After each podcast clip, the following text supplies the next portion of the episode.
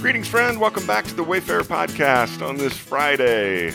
We made it through another work week, and we're almost at the end of, of John in our chapter a day journey. Got one chapter left, which we'll clean up on Monday after the weekend. But we're in John 20 today, and it was verse 27 that resonated with me. It says, Then Jesus said to Thomas, Put your finger here, see my hands.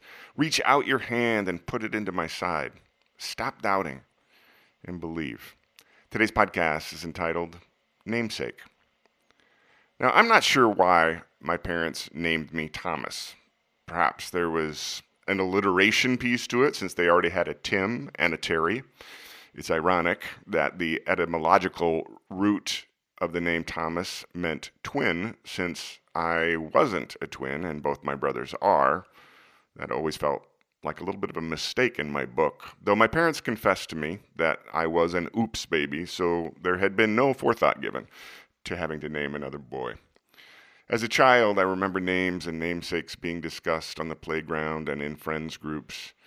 There were certain bragging rights for those who had really cool etymological roots or definitions to their names, like king or mighty warrior.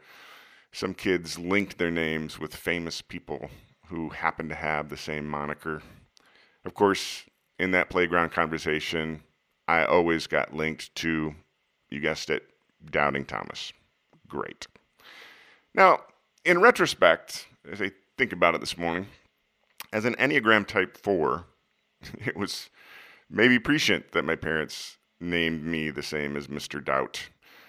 I have the deep pessimistic streak that comes naturally to Enneagram Type 4s. I have a very vivid memory of my mom standing by the stove and rolling her eyes at me in frustration and exclaiming, You're such a pessimist.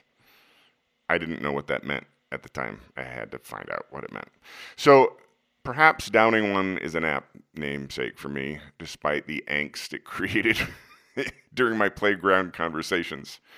And Enneagram 4s, we like to be special. We have a flair for the dramatic. So it would fit that Thomas enjoys the rather special and dramatic moment when Jesus suddenly appears behind locked doors and tells Thomas, Come here, touch, touch my scars. Here, stick your hand in this hole in my side. I've always had a personal love for Caravaggio's dramatic depiction of the moment. It's the featured uh, graphic on the blog post today at tomvanderwell.com if you want to take a look at it. In the quiet this morning, I find my thoughts less focused in the story and more focused on my identity and my connection to the story, which is what John points out at the end of his chapter as his purpose. As he is wrapping up his biography, he rather blatantly reminds his readers of the thing that I've observed multiple times in these posts over the last few weeks. John had a limitless number of stories and anecdotes about Jesus that he could have shared with his readers. He chose these specific stories for specific purpose. It says, quote, Jesus performed many other signs in the presence of the disciples, which are not recorded in this book. But these are written that you may believe that Jesus is the Messiah, the Son of God, and that by believing you may have life in his name. End quote. That's verses 30 and 31. John's biography is the first thing I read after becoming a follower of Jesus 40 years ago. This doubting Thomas, this pessimistic, dramatic Enneagram 4, counts myself among John's readers who have believed and received. I am numbered among those whom Jesus named when he said to Thomas in today's chapter, Blessed are those who have not seen and yet have believed.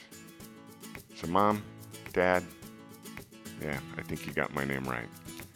I hope you have a great weekend, my friend. We'll see you back here for the last chapter of John on Monday.